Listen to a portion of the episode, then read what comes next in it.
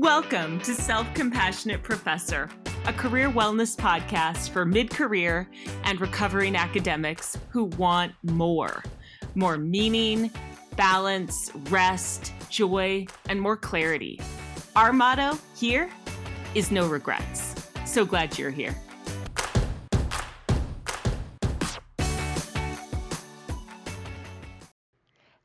Everyone, thanks so much for joining today. I'm Danielle De La Mare and this is episode 51. Today I had the opportunity to talk to Dr. Margie Serrato, and we actually had a conversation in episode 29 as well. So go back to that if you're interested.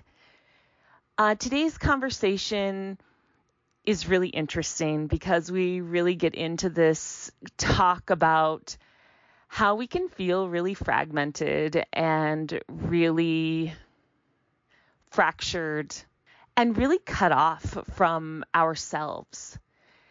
And this is an issue I felt really, really deeply as an academic. And in fact, I felt it so much that I would often bring to my classes a conversation about it. And I would usually start that conversation by reading a quote from The Heart of Higher Education by Parker Palmer and Arthur Zajonc. Um, chapter three is called Beyond the Divided Academic Life. And I would always start by reading to my students just a little bit of this chapter. Um, I wouldn't read it uh, word for word, you know, paragraph to paragraph. I would skip around. And so I'm going to read to you what I would read to them. And then I'll talk about its significance here in a minute. It starts with Arthur Zajonc talking about his college experience, uh, I believe in the 60s at the University of Michigan. This is what he writes. I was excited equally by the promise of my mathematics, physics, chemistry, and great books courses. They would surely bring me closer to my unarticulated hope for a life of significance and purpose. But already by my second year, I was floundering. And by my third year, I was silently despondent. What was all this about? What did thermodynamics or German have to offer to quell the unsettling disorientation and longing I felt? The meaning I sought for in education and in science, particularly, remained unmet. I looked around desperately, but saw no place to land my lonely soul. Zajonc then goes on and talks about how he ended up quitting college for a while because he just he couldn't find enough meaning and purpose in it. And jumping ahead, he says, the divided life of students was not a temporary phenomenon, characteristic of the 1960s and 70s. It's a perennial crisis common to all generations. As a college teacher for 30 years, I have seen the cynicism in many of our bright first year students who already have partly given up their youthful ideals and are settling for the goal of a six figure starting salary. Under the surface, they still hope, but gradually they lose the vision of a life in which work and ideals are united, where purpose and values are part of the way they earn their daily bread. So I would always talk to my students about this, and I would talk to them about it. I know because I myself felt super fragmented and had a really difficult time myself reconciling what I was doing on a daily basis and not feeling like it was really meaningful to me. And so we would always end up having these conversations about like what is that thread that is tying your experiences together that's making this stuff that you're studying and even the stuff that you're doing outside of your college work, right? Like your job or your role as a friend or a roommate or a family member it feels like we're living all these little individual lives, right? Where we're we're one person for this group of people and one person for that group of people and one person for that group of people. And then we we struggle to figure out what what is unifying all of that. And that's something I was absolutely struggling with when I was an academic. And that's why I always brought this conversation to my class. And uh, I guess that's one reason. Another reason is that they always really enjoyed this conversation. It it, it was certainly a truth um, that needed to be pointed to and given language around. Another book that I was obsessed with, and again, it was just a short little part of the book that I would read over and over and over and over again, is um, called Critical Communication Pedagogy by Deanna L. Fassett and John T. Warren.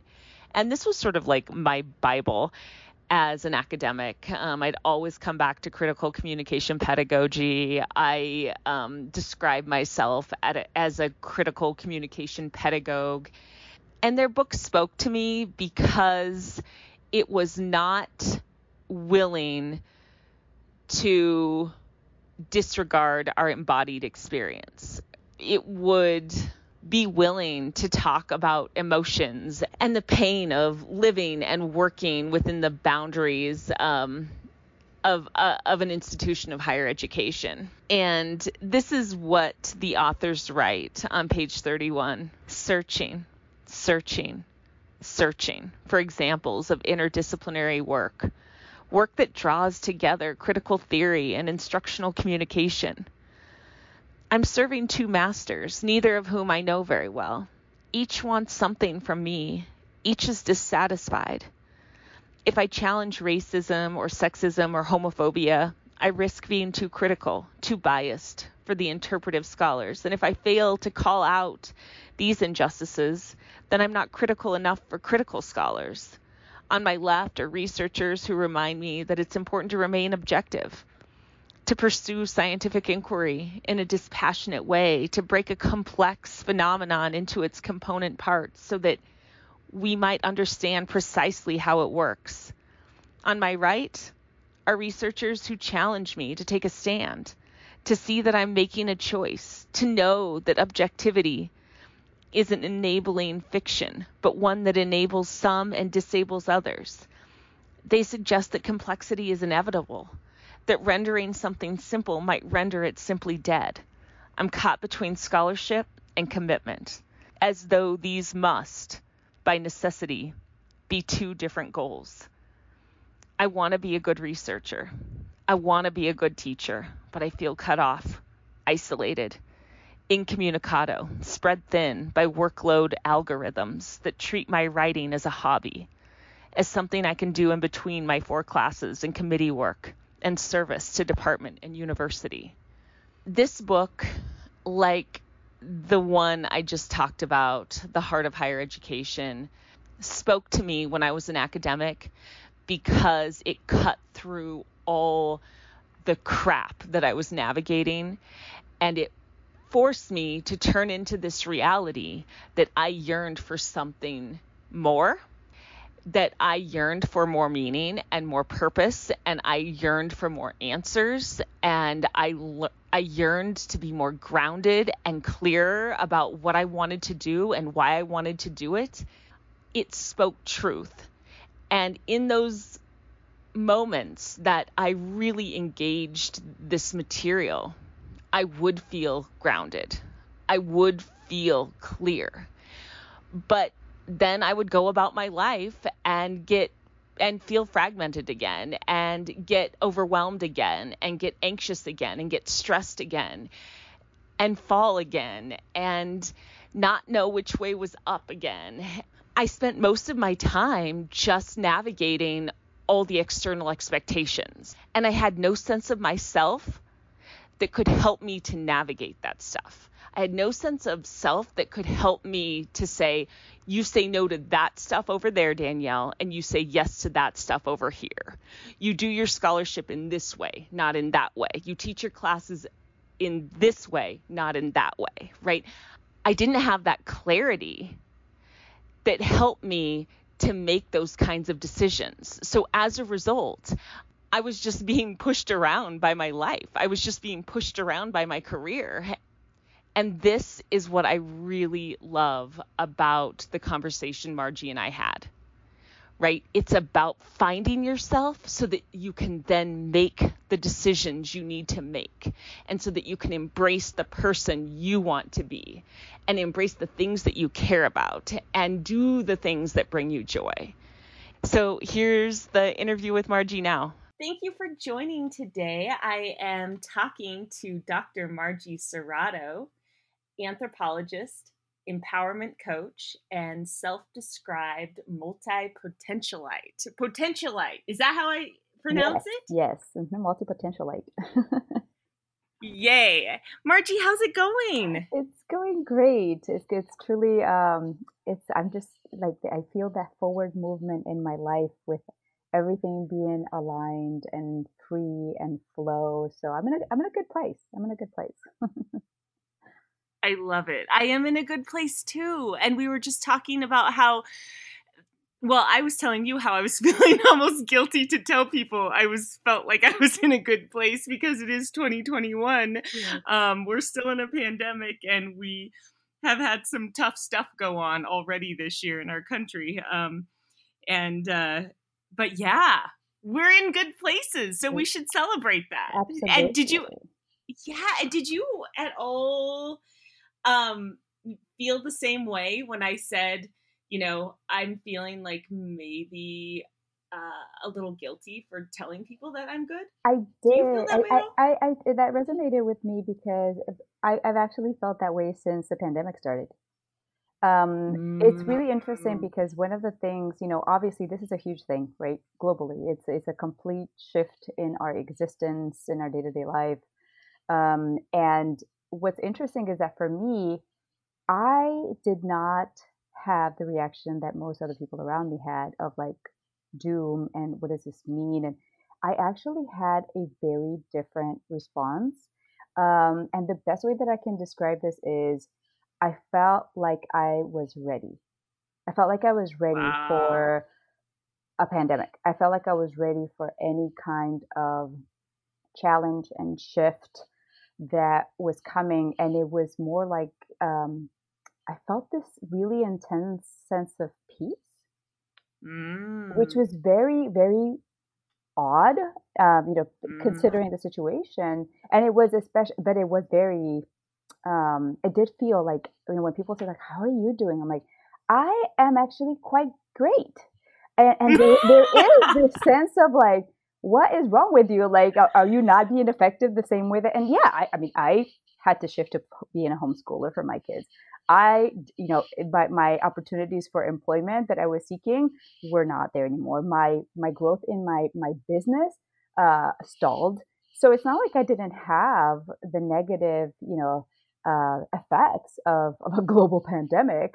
Uh, and isolation and i'm very extroverted so that definitely was something that was you know that, that hit me but I guess what it is, Danielle, is that I was prepared because at this point in my life, I've overcome so many different challenges and traumas and really severe, uh, severe trials that uh, honestly, I, I just felt like, you know what, I, I can, I can survive it all. I, am mm. good. And mm. not, more than that, I am also here. I felt like there's this calling to help right now too, of like, I mm. am here to support others um and yeah so so it was it definitely came with this like uh, how are people going to take this and at the same time realizing you know what it's okay for me to feel these feelings the same way that it's okay for them to feel the feelings that they're feeling oh i love it okay so with all of that i think that that sort of transition uh, transitions us into the conversation we came here to have mm-hmm. uh, you're my first repeat guest. Mm-hmm. And the reason that you are is, and I'm you know this, but I'm telling this to Absolutely, to listeners. listeners. Mm-hmm. So what happened is Margie was on the podcast in the summer, and I had promoted the episode on social media. And each time it was promoted on social media, uh, Margie had said something like, uh, you know, it was great to tell a, a small piece of my story, or it was great to tell a sliver of my story. and every time I saw that, because there were like, I think three different platforms that we were promoting on. Yes. Every time I read that, I, like there was something in my heart that didn't like it. Like my chest kind of clamped up, and I was like, "She's saying this is great," and she was happy to tell her story. Like, why is this bugging me? And I even um, remember telling my husband about it. I was like, "Do you think I've done something where I've like, like, um, you know?" Forced her into this box in the podcast and she and she feels like she needs to be um grateful but she's not because she feels boxed in. Like i was just spinning a bit. And so this was months ago and i just let it go finally. And then we something happened on linkedin in december i think. Mm-hmm. and somebody had said something about podcasts and you had mentioned I was on Danielle De La Mare's podcast and it was so great to tell a sliver of my story and I was like, "Oh my god, there it is again." and and that's when I reached out to you and I was like, "Margie, how do you feel about the episode? Because I am feeling very concerned that I misrepresented you somehow. Um, and then you came back to me and you were like, oh, no, no, no. So talk to us about what you said okay. to me when I messaged you via LinkedIn. Okay, first, like now hearing the whole like extended version of your side of the story, it's cracking me up because I'm immediately I'm immediately reminded that sometimes we hold on to the things that are bothering us because we're afraid to ask and just come out mm. with it. And I, I I wish you had told me like from the first time like that it bothered you. Like if something if something is tugging at you like that, to to release it right? To just like mm-hmm. like reach out to the person but we don't oftentimes we internalize that and then we think of like all the million ways in which we we are responsible. We have done something that was not right. And and truly um it had it's got nothing to do with us a lot of times right? But we don't know unless we ask. Um, and if we never ask then we're always we're always with that turmoil you know inside of us. Um, and actually and when you when you and for me you know part of it was it is a sliver of my story. This is you know um, it was a, a small part of what my academic story is and was. But the most important thing is you know re- refers to kind of this place also where i am in my life where i i realize more and more that part of the reason why I felt boxed in in academia, not in your podcast, was, was that I had to choose just one part of me. Mm-hmm. I had to mm-hmm. choose, and the part of me that I had to choose, I, am going to just put it in layman terms, was the smart girl part of me. Ah, ah. It was the part that I I was conditioned, and we as women are conditioned to to be like you're you know you, you know smart girls you know focus on their careers on their education on their families on a myriad of things that are considered professional respectable uh, feminine womanly whatever the case may be. And for me that was making a very a very rigid choice about who i am and performing in a way a very small part of you know not not performing in terms of like it was false but but only like somehow i was only allowed to wear this one outfit of academia when the mm. other big part of me which is not something that i really embraced or disclosed with you know to with too many people was my artistic side my talent i have mm-hmm. done acting and modeling and voice acting and pageants and bodybuilding um, on a stage, you know, for a very long time. But this is not a part that is um, that is respectable. This is not a part of my life. This is like a little girl's dream, right? This is like you know, like superficial. These are the things that smart girls don't go after. They don't go after beauty. They don't go after you know their physical appearance they don't you know only in as much as to make a good first impression for others but not in as much as it relates to you feeling beautiful for you. So there's a really, you know, big part of like the beauty aspect that for me has been very challenging for a long time. Um, and not just the beauty in terms of like taking care of myself and feeling beautiful for me, but also a little bit of um, also being being physically attractive, because again, mm-hmm. it's incompatible with being smart. It's like you can't be the two, and it's not just in academia; it's in our society. Yeah.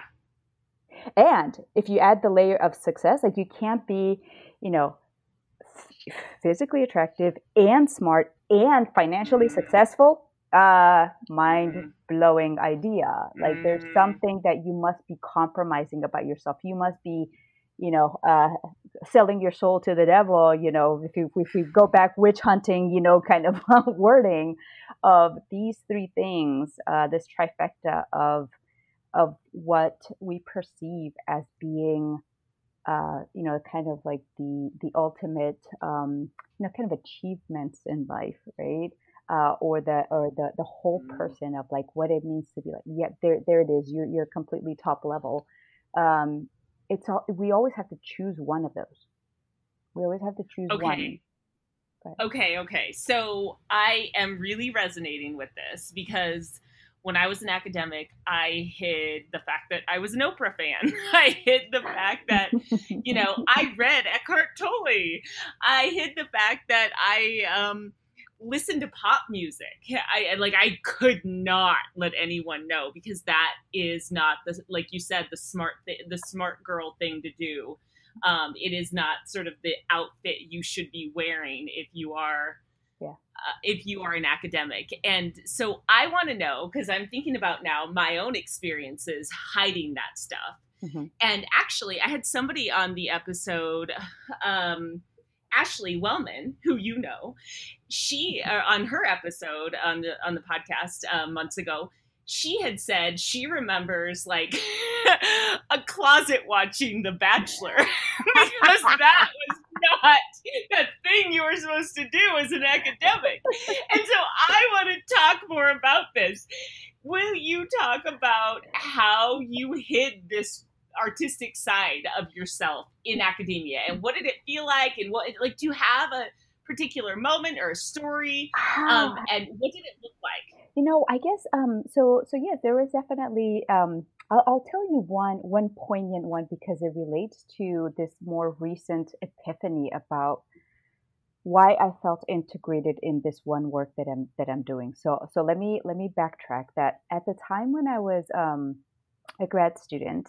Um, in 2008, uh, I was in a summer research program uh, for cultural anthropologists to do basically was a, we call it methods camp. So a National Science Foundation with uh, Dr. Russ Bernard and um, we were in uh, the Duke University Marine Lab in North Carolina, a, a, a, beautiful place.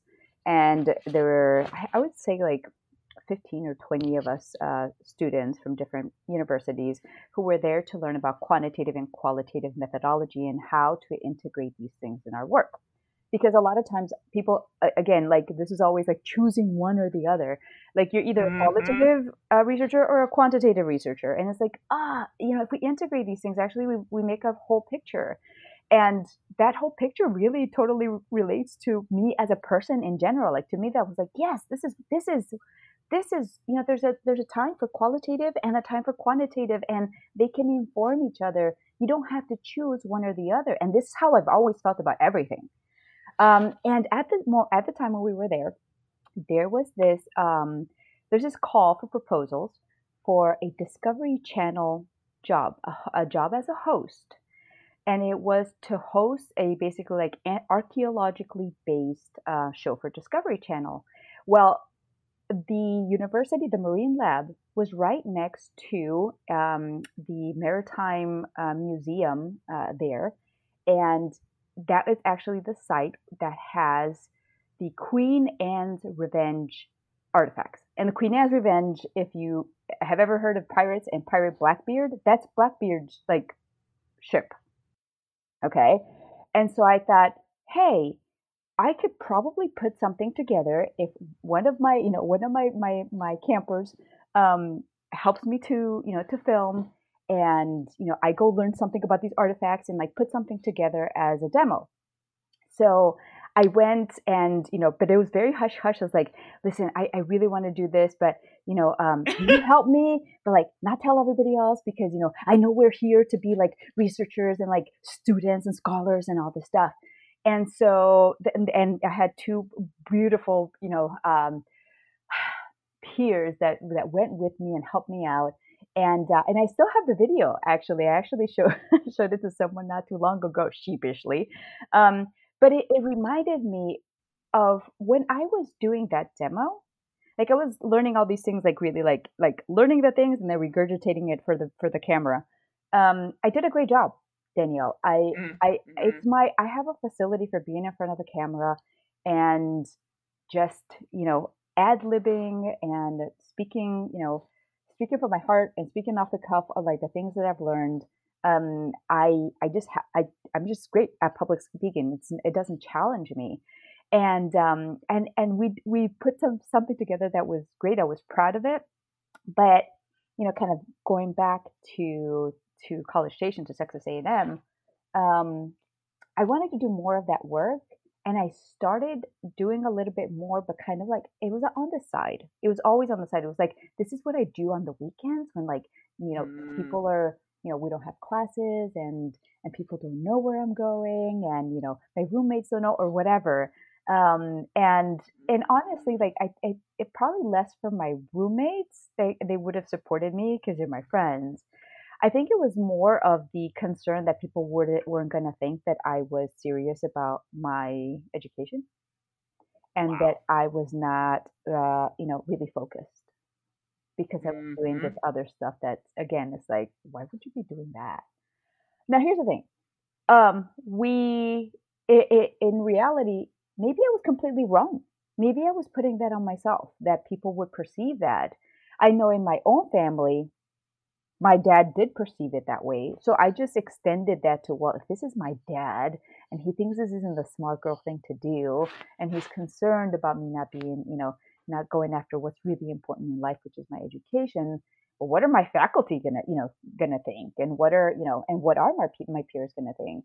Um, so I was, I was concerned that that would be the case. And the, the interesting thing is, I was successful at the at the talent side of myself too. I was doing a lot of voiceover work um, at Texas wow. A&M. I was doing, um, in fact, a lot of um, acting for different jobs for uh, through the Texas A&M um, uh, university system too, uh, but always on the side, always as in like you know like I don't think anybody's going to be seeing these videos, so I'm cool because this is for people like outside of the academic space. Um, so I, I mm-hmm. was I was successful at that, and I, and I still am. Like I started doing this stuff again because it brings me joy, and the the but always again always separate. And the bodybuilding was another kind of like layer to that. Of I've always been very very focused on my physical fitness, very focused on being agile, like and having endurance and making the best use of my body. Um, mm. and it in part because I've always had this feeling like I'm going to live to be a centenarian. So I want to get there, being in, the best possible condition that I can be. And how can, how can I do that? By eating well, mm-hmm. by taking care of my body, by taking care of my mind. Um, and then the other part too is I'm not going to lie. I know that part of that is having been uh, the victim of sexual assault and physical abuse when I was a child it's been a way for me to reclaim my body. Mm-hmm. And so all of these things together like are very meaningful to me and yet that internal conversation you know that I was having of like what are people going to think like and and and, uh, and not necessarily without basis but at the previous job that I had at my postdoc there was some sense of you know like you, you're doing what? You're doing a bodybuilding competition and you're going to get on stage in a little sparkly bikini? And i'm like i was like all for it because i it was an old goal that i had and i was proud of myself. But but there's this sense of like what why why would you do that? Like why would you do that to yourself? Or you know why would you you know this isn't this isn't a respectable thing to do. Um, and i know and the thing is now i know that people think that. I, i've always known. The difference now is i get to choose me danielle. I get to choose who i am. I get to choose what's important to me. We that that's our power. Choosing mm-hmm. ourselves over choosing to believe what everybody else has has to say or think about us. That's where our power is. We give that power away when we allow others to dictate who we are being what we are doing how we're supposed to think how we're supposed to speak we reclaim that power when we when we when we reclaim that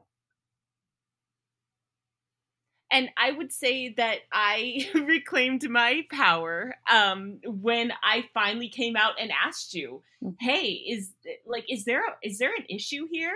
Um, because I'm really seeing a, a, a similarity between that and what you're talking about here with, you know, hiding this piece of you through your academic journey um, that didn't feel okay. Um, it wasn't culturally or, or I guess academically okay to to put forward. And um, I think it, I don't know, like it. I guess it's similar for me. Like I, I didn't want to touch any weakness that I might find in myself or my podcast if if I asked you about it and you came out and said, "Yeah, actually I feel really boxed in. I felt really terrible about it." Like I was so afraid of not um not pleasing you and and creating an episode that you would enjoy and that you would like and you would be proud of and i was so afraid of of like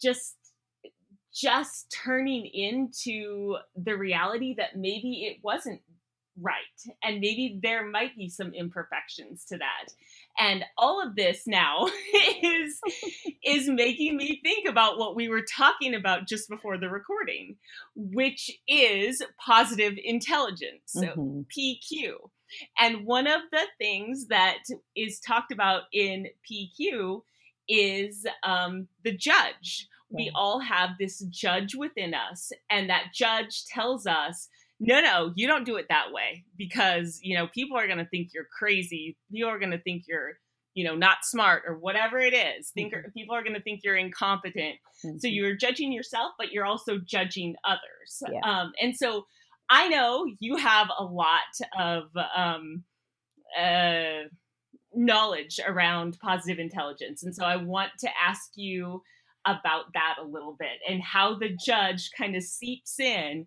and makes it so we can't do the things that you are just that that we're talking about need to be done like like stepping into your own empowerment stepping into yourself making decisions that feel good to you. Yeah.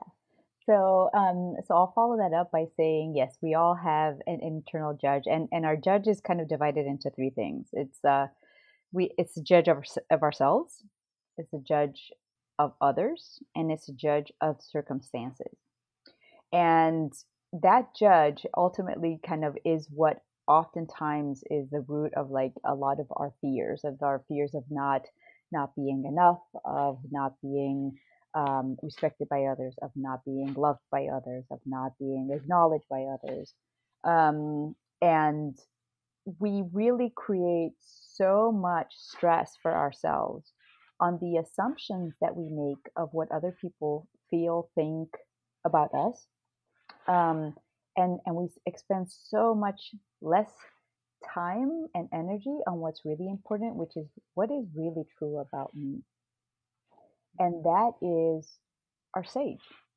We each have the same way that we each have a, a judge.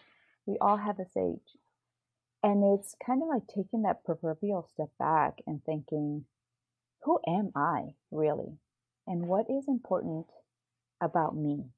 What is important to me about me? And what are the things that I have learned to accept as true about myself that are not true? Or what are the things that I have neglected about myself because of what others think is right for me? And so, like, getting back at, at you know, trusting yourself at being like the root of what your sage, your wisdom is, is really important. Um, you know, I as I was kind of getting out of like this transition out of academia and just really parting ways with it, um, part of that inner conflict for me was, uh, you know, that kind of like the, the judge nagging, nagging uh, it, it, at me of, you know, what are people going to think? And, you know, we, we, a lot of postdocs really and people who are still in academia who just feel like that's not not the right place for them they really struggle with the sense of investment like like aren't you quitting on yourself on yourself? And look at all the money and the time that you've put into you know your education and your you know your time as a faculty or your tenure or publications or any of these things. And like that becomes the thing that shackles us to mm-hmm. staying and mm-hmm. and and there's there's you know there's this there's it's almost like a greater commitment to academia than it is to yourself mm, mm. and i just had somebody on the podcast who talked about the fierce loyalty to academia yeah. and doing it at all costs yeah doing it at all costs including the cost of your mental health the cost of your emotional health, your physical health, oftentimes too, because you know your mental and emotional health have physiological repercussions.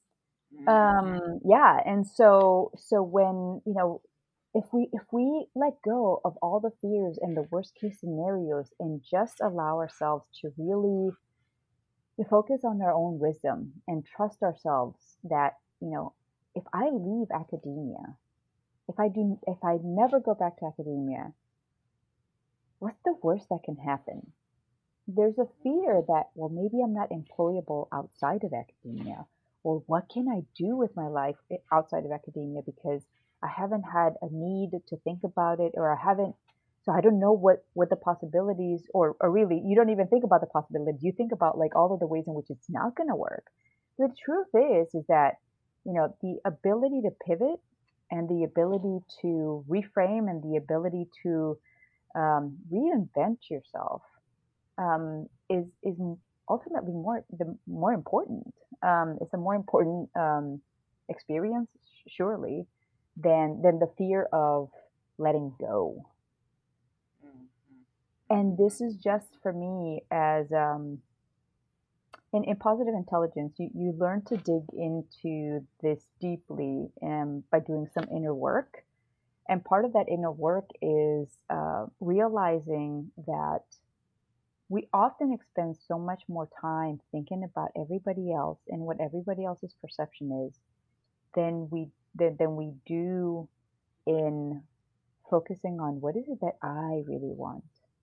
What is it that makes me happy? Because we've associated that with selfishness. Mm-hmm. But what it is is lack of self-compassion. And and also this looking outside for validation of who we are and, and our worth uh, versus practicing the very important skill of self-love and self-compassion and recognizing that you are worth love regardless of your mistakes, regardless of your successes, regardless of, you know, your family situation, your work situation, your financial situation, you are worthy of love. And we don't really spend a lot of time in that space. Yes. Yes. And and what I'm thinking about is this sage piece of ourselves, this sort of wisdom piece of ourselves. I know Steven Hayes calls it this transcendent self, that mm-hmm. self that integrates everything. Um, I'm thinking about all the different roles we were we were talking about in our in our exchange, our message exchange earlier on LinkedIn, and um, we were talking about you know you kind of feel like you're seven different people because you're trying to do seven different things and be seven different um, you know serve seven different roles like i'm a parent and mm-hmm. i'm an i don't know an academic or as an academic i remember thinking uh, i teaching research and service teaching research and service mm-hmm. and i had such a hard time integrating the three. They always felt so um, distinct and they made me feel so frenzied and they made me feel so fragmented. And so I want to talk about how that sort of wise piece of yourself, that transcendent self, can start to integrate those pieces of you that feel so separate and and it's so sort of stressful and anxiety provoking mm-hmm. so how do we start to do that well part of it is um, you know what, whatever situation you're you're in um, and this this is as much with career as it is with relationships because uh, I, I know that that in a in a part of the parallels that I know that relate to academia is also thinking about marriage of like and that same that same um, wording of investment in in a marriage is really part of what also keeps us like locked in sometimes into relationships that may not be good for us. Um and you know and and so we but we have this thing like the longer you're in a relationship the harder it is to let go because you you you get focused on this is all the time and the money and the you know the effort that has gone into growing this relationship and being a part of this relationship. And we do take on the identity of you know as a partner a husband or wife um it, you know as, as part of that.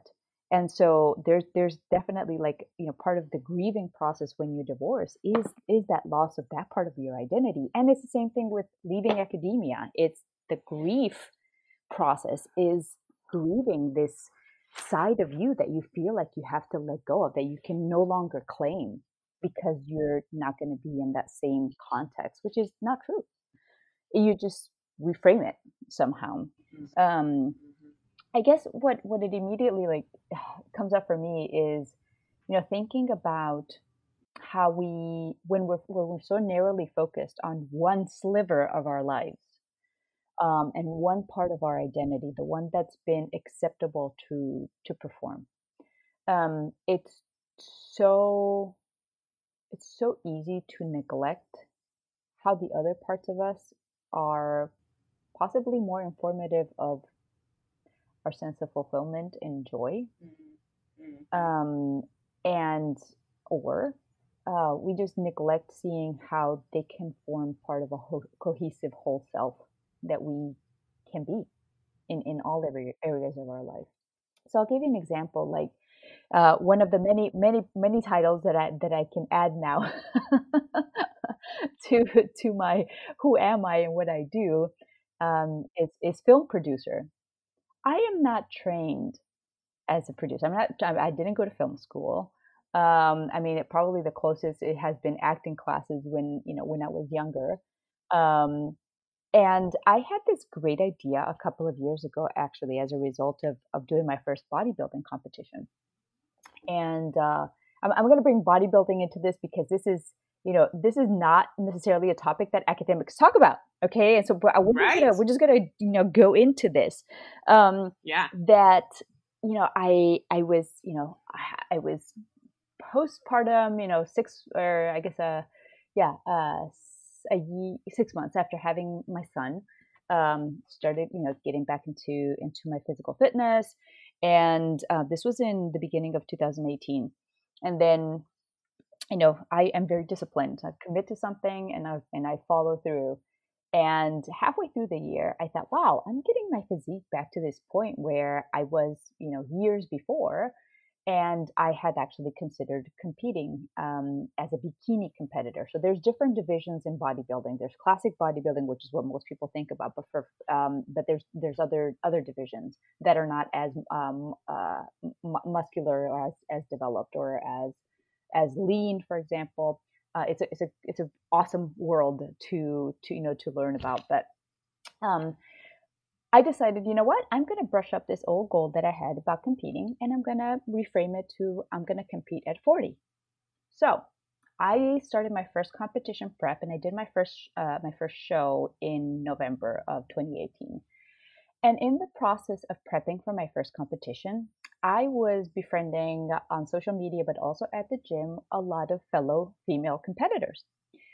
And when you think of bodybuilders, when you think about people in fitness, we tend to very narrowly, label them as superficial, as people who are narcissistic, as people who spend way too much time looking in the mirror and looking at their bodies and you know worrying about how you know how how they look which we again we it's we, the judge again oh a judge of others uh-huh. absolutely uh-huh. um, and so we have this this stereotype well known and meatheads and you know so and the other part of that too is that people who you know who focus a lot on their bodies must not be very smart okay um, and so in the process of prepping for competition i was learning a lot about myself and and i was also getting to meet a lot of other women and what was super fascinating to me was a lot of these women were engineers were physicians were military members were women with kids women overcoming you know any number of things women who had severe diseases and have overcome them or illnesses or any number of things. It was so broad, the backgrounds that they had.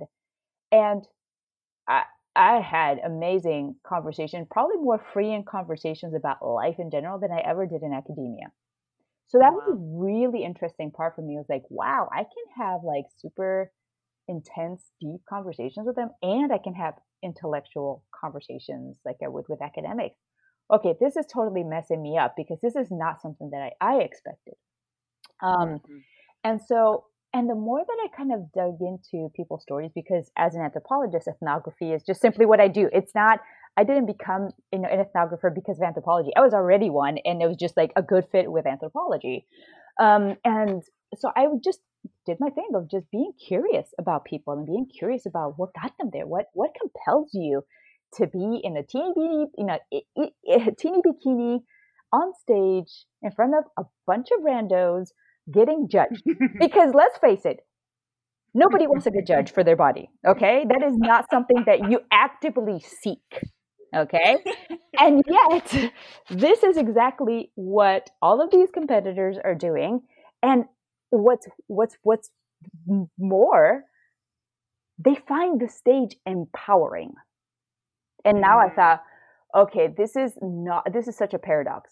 What could possibly be empowering about again being up there in like these micro micro suits getting judged by a whole bunch of like random people and what it really is is that in the process of preparing for a competition uh, which can take you know years you learn to let go of other people's expectations of who you should be mm-hmm. what you should look like and especially because for women we are not taught that being muscular is feminine. Mm-hmm. Quite the opposite. Looking soft, looking, you know, our, our perception of femininity in our society is is very different than what you would see on a bodybuilding stage. And yet, these women embrace femininity because they get to claim their own definition of what femininity is. Mm-hmm. mm-hmm. I find that to be very compelling and powerful. Like, hmm, what is the question? Why is that important in your mind? And what does it propel you to do in your life when you're able to stand on a stage in that way, letting go of larger expectations? Probably the biggest thing is that because you can let go what people think about your body, which is something that we all have a lot of uh, uh, a whole lot of judgment of others about, and and judgment of self about too, is that when you when you're in that process of of of kind of like freeing yourself from social expectations about this part of your life, you get to do the same thing for all other parts of your life that's really what it comes down to danielle mm-hmm. is like to me like i have i have i've been saying these things like you know it's not buddhism is not the way to enlightenment it's bodybuilding. I love it. I love it. And so as i as i was i was i was seeing this pattern kind of with all of the different you know women that i was speaking to i thought this is a side this is a side of bodybuilding that nobody has seen before Okay, when you look at mainstream uh, uh, documentaries about bodybuilding, which are all about men, um, you they focus on three things: they how they eat, they focus on their training, and on whatever the competition is, whether it's a bodybuilding, whether it's strength, you know, some strength sports, whatever. They don't really get at the human of like. So I feel like it it also contributes to this like sense of like uh, these people are all about like their body, right? Um, and I wanted to I wanted to give a different picture, and I just had this like really brilliant, expansive idea of you know what would be really cool? To have a very different side of this story to show the paradox of of this context of this you know these people in this in this microculture uh, niche kind of you know setting um, and to really show people what is possible for them. Because to mm. me there's so many lessons that people talk about in bodybuilding that apply to your personal growth that everybody where everybody should be in terms of letting go letting go of others expectations and doing you and being authentic to who you are for yourself. Nobody is making you go train. Nobody all of these mm-hmm. people do it especially women they, they don't have sponsors that pay them to do this all the time. Very few do. Most of them do it for themselves. And and so it's that journey to through self-discovery to self-actualization is just so so fascinating to me in this context where you would not think it would happen. That is so interesting and you know what? That is the same sort of journey i would describe um for entrepreneurship, right? Like oh my gosh, yes, path, yes, right? Self discovery and self actualization and self discipline. It's all the stuff. Absolutely, absolutely. And so, like when when I when I when I had this idea, I just basically thought, you know what? I've never done a film. I don't know the first thing about filmmaking, but you know what I do know about myself? I know that I can find somebody who would want to do this with me. And so that's basically what I set out to do. I, I set out, uh, so here in Cincinnati, there's a Women in Film uh, Cincinnati organization. And I went to their first networking event, which was like two weeks after I had that bright idea. And I found this wonderful uh, uh filmmaker, uh, Olga Wagner, who partnered with me. And we talked all things gender. And she's from Moldova, so Eastern European, and she's an, an immigrant here and we've just connected very very passionately um, from the beginning and we've been working on this for my gosh so november 2018 was our first um, when we started filming basically for my show and by the way i got first place masters uh, bikini which is like oh yeah God, yes congratulations yes wow. and it was like it was one of those things of like okay as for the film that's pretty awesome and we couldn't have planned it yeah. right like that just right? it just happened um, mm-hmm. And everything else about this film has been like that. And and so we mm. were just in uh, we were just in Orlando uh, for the Olympia in December.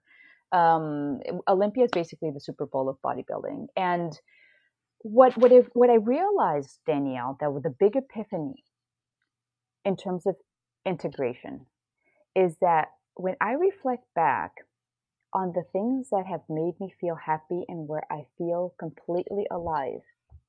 They're the things that allow me to be all parts of me. And so, for mm-hmm. example, for the film, I get to be Margie, the, the host, the talent. I get to be Margie, the researcher, doing the interviews. I get to be Margie, the organizer, Margie, the traveler, Margie, like, I get to be all parts of me in one place. Mm, so good. And it just yes. made me realize like, wow, I feel integrated. I feel all parts of me belong. They all yes. belong. And that sense of like just expansiveness as a person was just so clear. And it made me realize like, wow, this is also why I felt very unintegrated in other areas of my life and and in some very disintegrated like that there was just simply mm. parts of me that were dying that there were parts of me that were that were just withering away that were just as important for me to to, to blossom wow Okay, so I know we've run out of time. I oh need gosh, yeah. to ask you. I, I want to ask you about your six week coaching program, um, but I also want to ask you if there's anything you would leave folks with mm-hmm. who um, are sort of wanting to continue chewing on these ideas that that you're bringing up about integrating yourself and paying attention to those pieces of yourself that you've abandoned out of worry um, mm-hmm. that that the larger culture will will not see it as okay or appropriate. Yeah.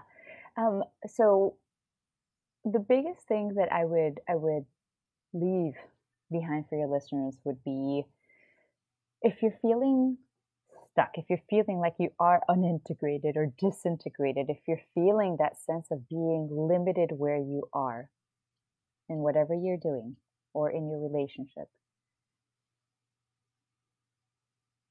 the first thing that I would say is just take take some time, take five minutes, just calm your brain, do some breathing exercises, do some meditation, listen to song, you know, like music, like nature tunes, anything to kind of get yourself out of thinking space, thinking with your head. And then once you've, you know, once you feel more relaxed and you don't have all of that, just that junk swimming in your head, all those thoughts, all those fears, all of that, you know, uh, mind chatter, ask yourself the question what am I missing to feel whole?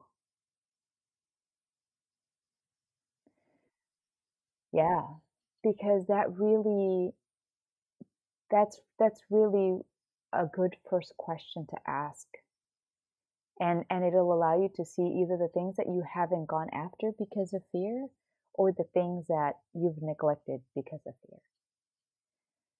And if you want to dig a little bit more into this you could do it on a one-on-one basis with with me or with a coach that you feel you're aligned with. Um, coaching is such a powerful tool it's very intimate, judgment free, safe space for you to explore the things that are troubling you and very different than therapy because you're not looking at the root cause of where this started. We're, we're starting from where are you right now and where do you want to go? Where do you want to be? Who are you being and who do you want to become? And having a coach will give you a trustworthy person to be able to navigate that terrain because these are not questions that we ask ourselves. And then if one on one seems too scary and you're like, you know, I don't know that I want to commit to this yet, and you know, then the alternative would be to do a group coaching um, program. I have a six week uh, positive intelligence based uh, group coaching program where where we we we dabble a little bit in all these different areas of the judge and the sage and you know the different things that um, that affect the way that we that we think and the way that we behave to free ourselves from a lot of those fears to be able to move forward in our life. Cool. And your um your program is for you said people in transition within academia. My correct? yes, so my my faculty. Yes, so it's so it's basically uh yes, students, teachers, so educators in so not just in the higher ed space, but um but yes, also academic and researchers or postdocs. Um, whether you're in academia and you're exploring these things, or you're transitioning out of academia, or you're out of academia, uh, that's definitely a, a lot of the space in which I work um, with different organizations. So yeah, and and awesome. individually as well. okay, so how can we reach you? You can reach me. So I'm on LinkedIn. A lot of uh, academics may or may not be, um, but I can be reached on LinkedIn, or you can reach me through my website at human empowered.com. Amazing. Margie, thank you so much for being a repeat guest. Yeah. I love having this fuller conversation about you. Agreed. Yeah. So now it's more more than a sliver. Now it's more like, okay, like everything fits. uh, and actually as I feel in my body the way this conversation went, I can feel the expansiveness mm-hmm. um, that you talk about with integrating all of your roles. Yes. So yeah. Yeah, they all belong. That's the biggest thing is just recognizing all parts of us belong. And if anybody has told you otherwise, they're not you. And you get to yes. choose for yourself. You get to choose. Yes. Margie, thank you so much. You are very welcome. Thank you so much. I really appreciate it. It was such a pleasure. Thanks for listening to Self Compassionate Professor. Find me on LinkedIn at Danielle De La Mare, on Twitter and Instagram at Danielle SC Prof, or schedule a free coaching consult at selfcompassionateprofessor.com. Be well.